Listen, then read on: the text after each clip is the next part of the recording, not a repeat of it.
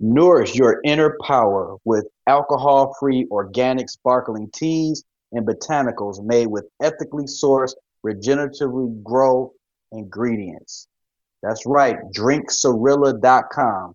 That's drink SARILLA.com. And you can check out their variety of flavors, from sparkling organic green hibiscus tea to sparkling organic white ginger tea. They have sparkling organic apple black tea, sparkling organic lemon black tea, Tulsi lime sparkling botanical, and rooibos vanilla sparkling botanical as well. That's 6 different flavors to serve. Or you can check them out online and get the Sarilla Starter Pack sampler gift. DrinkSarilla.com. Try it today. Welcome to the Bullish Picks Podcast. All information herein is for information purposes only. Nothing heard on this podcast is considered financial advice. Bullish Picks cannot and does not assess, verify, or guarantee the adequacy, accuracy, or completeness of any information heard on this show. The hearer bears responsibility for her or his own investment research and decisions. Great day, family. You are tapped into the Bullish Picks Podcast with your main man, 100 Grand, Ken Blanks Harrell, right here. Streaming on your favorite podcast and platform, where we give you everything you need from Main Street to Wall Street so that you can navigate these choppy waters. You've got stock market questions. I've got stock market answers. Tap in. Catch me on IG at Ask Blanks. What's going on? What's going on? We're here. We're back on the Bullish Picks Podcast with your main man, 100 Grand, Ken Blanks Harrell. And we are in an ongoing series talking about sports stocks. Sports stocks, and this is a people's choice topic taken from one of our loyal listeners. So if you do have an idea and want me to cover any specific sector or industry or topic, please don't hesitate to submit your ideas because we're with that. We will take you up on that. And so in this case, we are covering sports stocks, and I have 4 more for you today. We're going to jump right in and take it and give it to you. So today we're going to start off with Callaway Golf. Callaway Golf is on the New York Stock Exchange, and their ticker symbol is ELY. ELY. They have a market capitalization of $4 billion. So it says here, Callaway Golf, like sporting goods retailers, golf businesses also experienced a boom during the pandemic since the sport is played outside and lends itself to social distancing.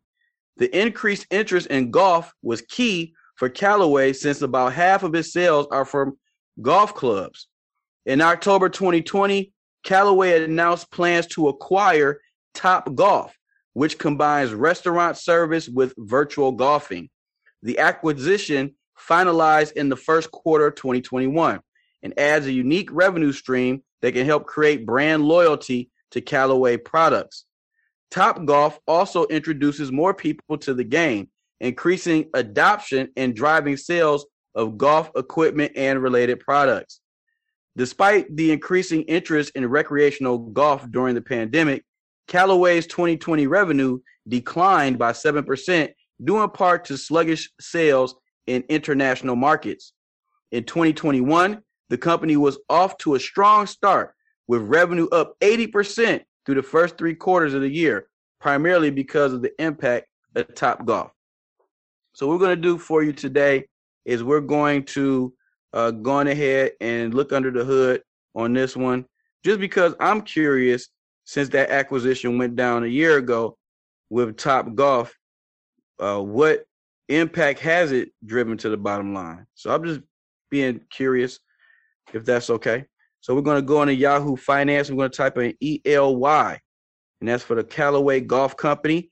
At the time of this recording, trading at $21.91 a share, which is in the near the lower range of their 52-week range.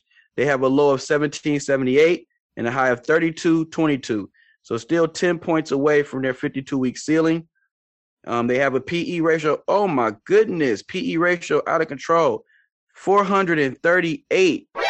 PE ratio 438. You know I like to see between 10 and 30. Oh, my goodness.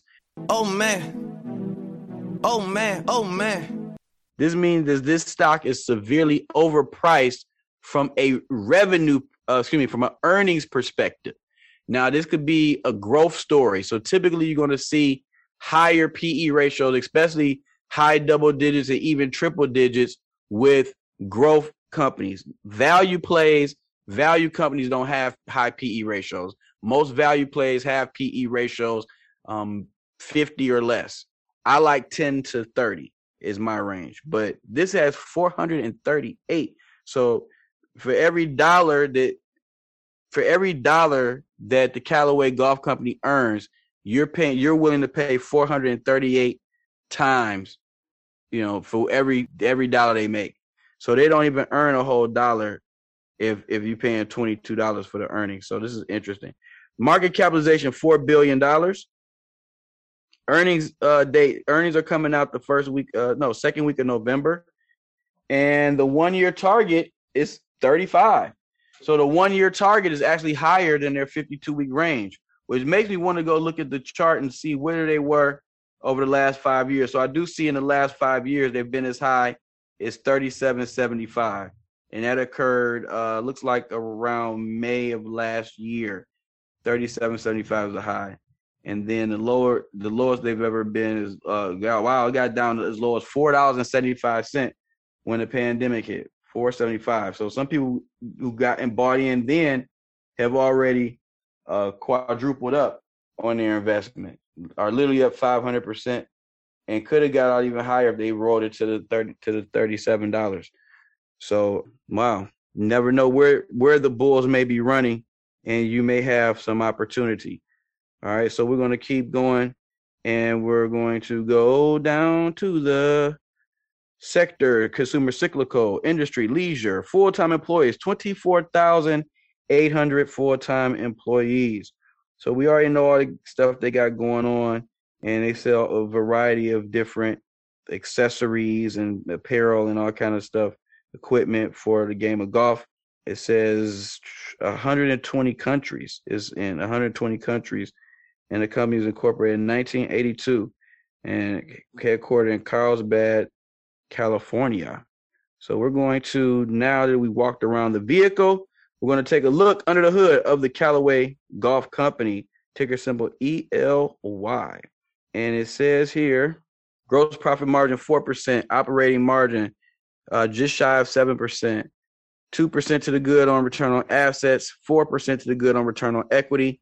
So their revenue for the trailing 12 months is $3.75 billion, which is revenue growth year over year quarterly of 22% to the good. EBITDA is $454 million of earnings before interest, taxes, depreciation, and amortization.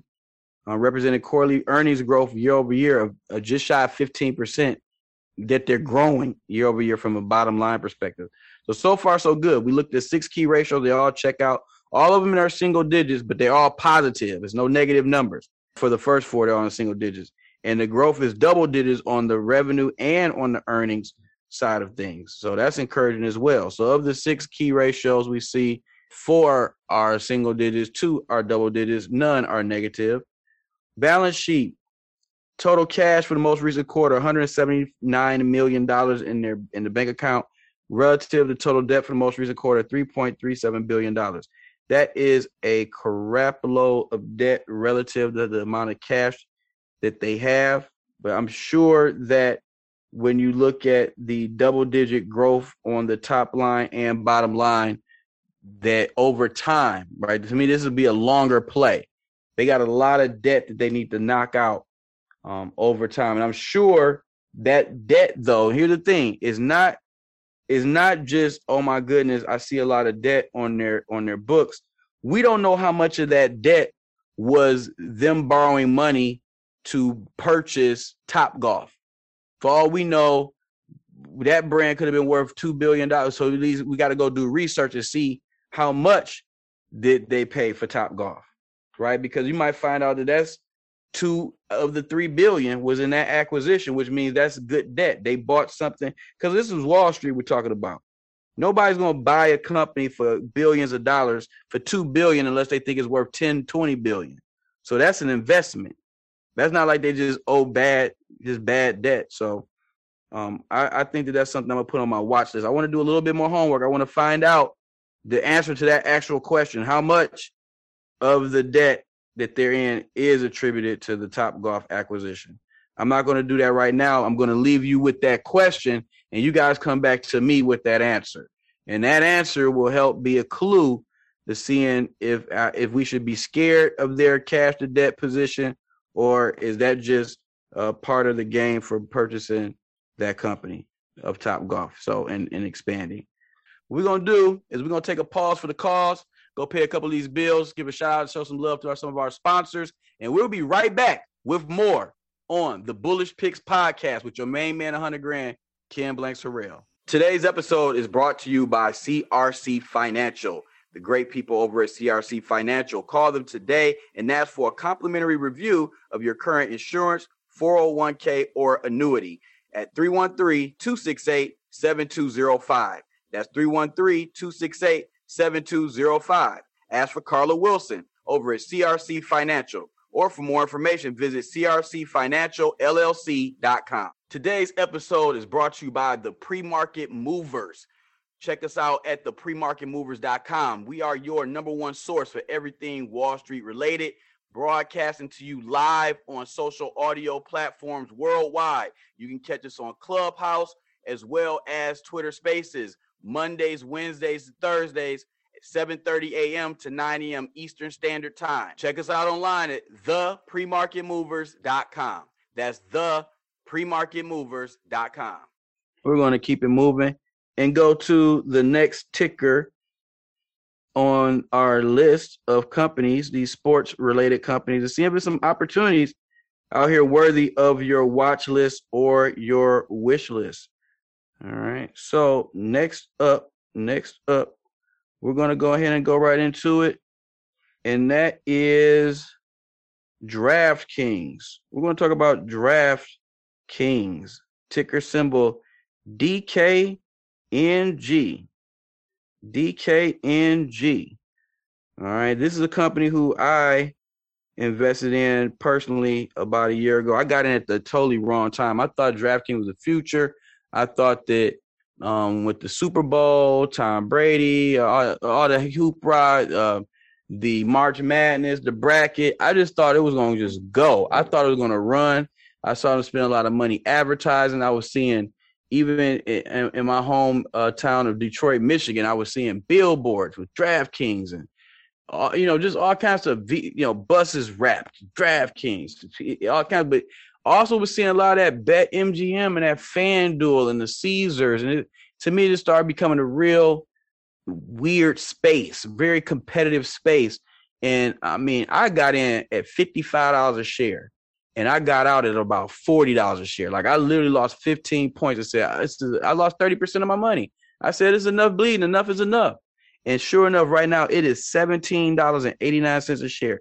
Do you know I got in at $55? A share, it is all-time high. It's $74.38. So probably when I got in, I was like, "Ooh, it's gonna go back to." You know what I'm saying? And people do that. Oh, it's gonna go back to this. It's gonna. You don't know if it's gonna go back to nothing. You know, it might go to zero. And had I stayed, had I not pulled my parachute at 40, I could be sitting here looking super crazy at basically $18 a share. It has a 52-week range. The lowest it's been $9.77. It hit $9.77 within the last few months. This was probably it was $9 and change within the last 12 months, like super recently. Currently price is $17.89. The high is $64.58 for the last 52 weeks. So what that does is that represents, first of all, they don't have a PE ratio, so that means DraftKings is not profitable. So companies that don't have PE ratios, it's got to be a growth story. It's not a blue chip. It's not a value play, because a company don't earn money is not considered valuable, right? So you want to make sure I like to start us with companies that are profitable. Here's the thing: they don't earn any money, and I invested $55 a share into a company a year ago. They don't earn no money, and now it's $18. So all I could do, if I choose to re-enter this, and maybe based on our evaluation, because I'm definitely gonna look under the hood at DraftKings, see what they got going on now. I'm gonna keep it brief, but you know, I want to see what they bring to the table, because it may be a rebound play, right? The further away from COVID we get, or whatever. I know we got the monkeypox thing kind of coming out. I don't know what's, you know, this world's crazy right now. But at some point, we think long term, right? When we're 10 years removed from this stuff, cruise ships will be cruising again.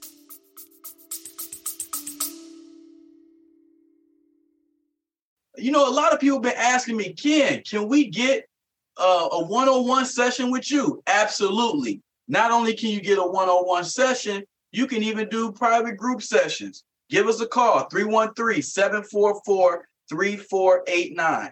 Private stock market workshops, webinars, one-on-one sessions, private group sessions, speaking engagement workshops, whatever you need. We cover savings, banking, investing, real estate, credit, lending, taxes, insurance, and more. Give us a call, Bullish Institute, 313-744-3489. That's 313-744-3489. There'll be more electric vehicles on the road, more self-driving vehicles, more drones in the sky.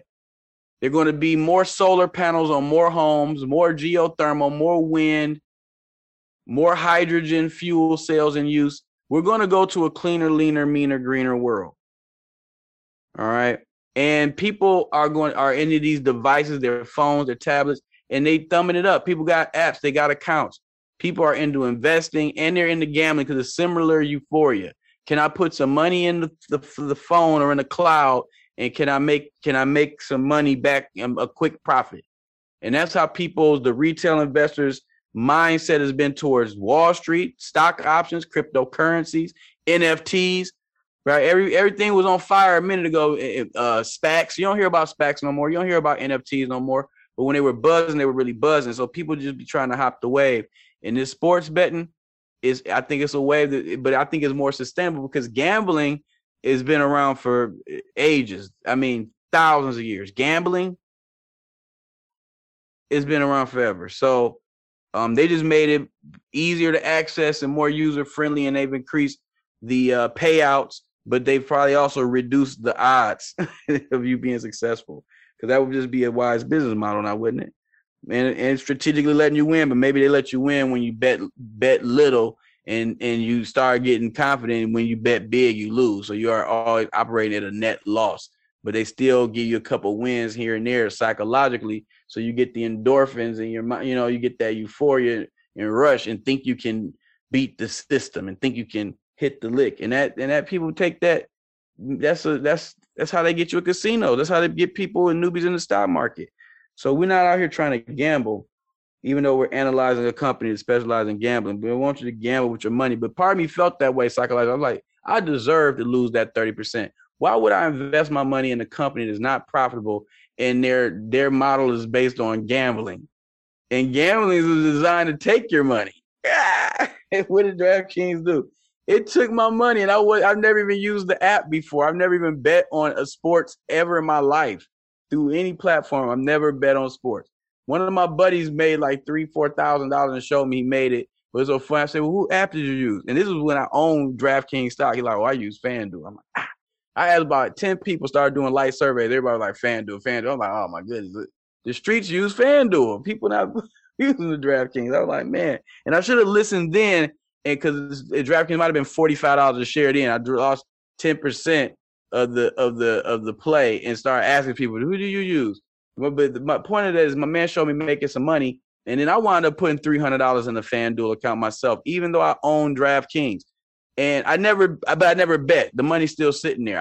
I'm not a gambler, but I was just like, I was about to be, because my man was betting on like basketball or something like that, and talking about parlays and how all this stuff worked. It seemed interesting, but I didn't follow up or follow through, because in my core, I'm not a gambler. I've been in casinos before. I pulled some slots, some penny slots here and there. A couple of times I thought I was a high roller and put the the 25-cent slots. But I've never sat at a table in my life, not a blackjack or roulette or poker or nothing.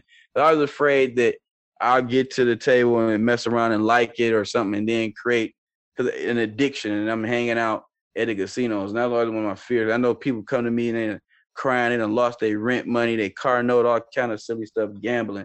So there's a adverse flip. Sometimes I overthink it, but I do think about the companies I invest in. What type of product or service and activity and behavior do they promote or encourage? And at the end of the day, I don't really like the gambling euphoria person. I think I've seen it destroy more lives than people just having self-control and just going having fun once in a while. Because if you're a gambling investor, you want more people gambling and doing more of it. And you know that it's designed in the business model to take people's money, just take it from them, and they just come and give it to you. I don't know. I have mixed feelings about it. And maybe that's because I got burnt on DraftKings and lost 30%. Maybe if I made some money, I would have a different narrative. But anyway, I digress. It has on here market cap $8 billion, earnings coming out the first week of November, and they have a one-year target of $25.65. So a little bit of upside out there, potentially. Sector, casino cyclical, gambling industry, 3,400 full-time employees. It says that DraftKings operates digital sports entertainment and gaming company. It offers multi-channel sports betting and gaming technologies, powering sports and gaming entertainment for operators in 17 countries. All right. And it says there's a lot of stuff on here. They got sports books in the United States, some data fantasy sports. This is available in 6 countries, internationally, 15 distinct sports categories. In addition, DraftKings offers market. They got a lot of stuff. It says DraftKings was founded in 2011 and is headquartered in Boston, Massachusetts. So they've been around for 10 years. They've been around for 10 years out there in Boston.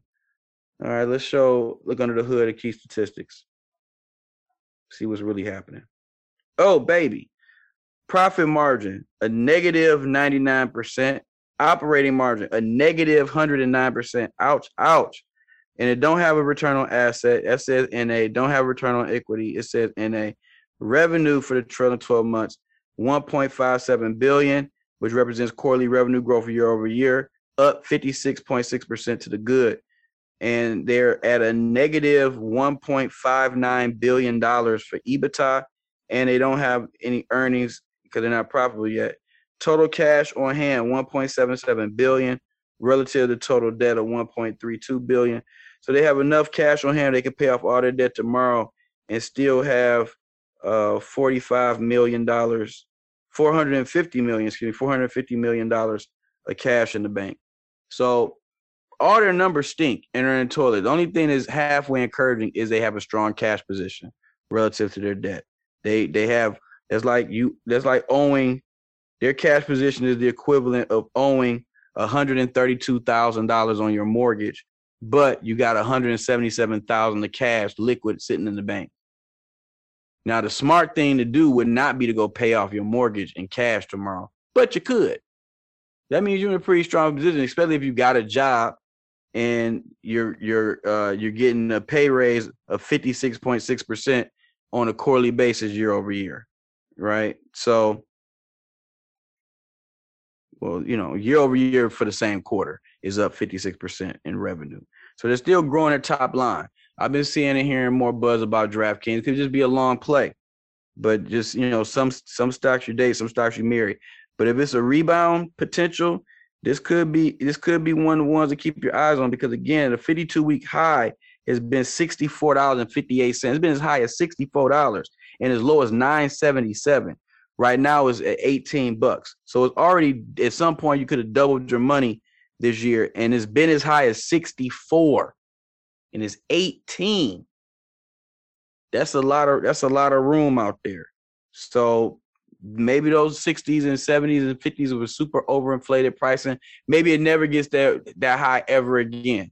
But is it impossible to think it can go from 18 to 28? Is it 10 points out there for you on a swing trade? Well, possibly.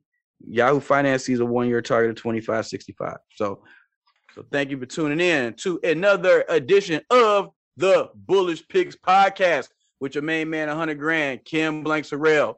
Until next time, we out. Great meals start with Mount Sinai olive oil. Mount Sinai olive oil is first cold pressed with no added preservatives, which gives it a rich and delicious flavor. No matter what's for dinner, Mount Sinai olive oil is here with the delicious pure oil to pair it with. Shop online at MountSinaiOliveOil.com.